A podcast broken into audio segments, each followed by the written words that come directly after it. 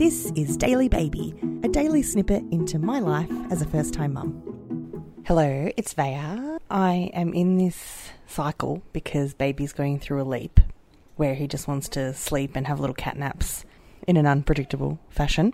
That I'm feeling very unproductive because I feel like I can't really start my day properly because he doesn't get a big sleep underway and I'm just happy to sit and cuddle him. But anyway, riding the wave.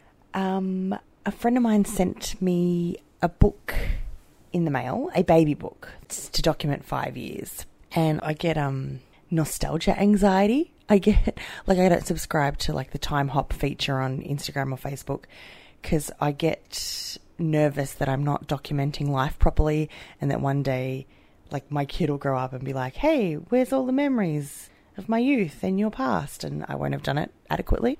Anxious child life. Um so one of the things that combats that is this podcast because I feel like I'm filling out a baby book just with my voice, just recording little snippets.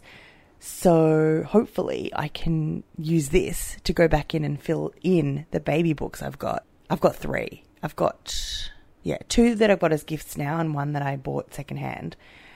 And hopefully I can use one as like a draft area, a drafting area. And photo organization is another worry, but I've started with that. I have started by, I've ordered a photo book and um, I have a Facebook group for close friends and family to look at photos of the baby. And so every month or so, I favorite a bunch of photos and then post them. That's how I'm keeping on top of my favorite photos of the baby. And these are the things that occupy your brain when you can't leave the house.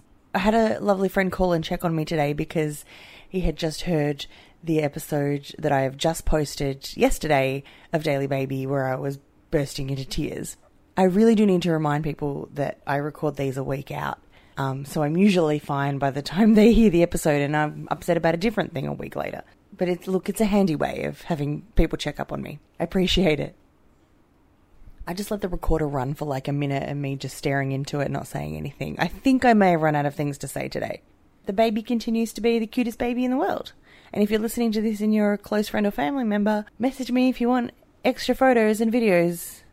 Because I never tire of responding to messages with Daily Baby pics and videos.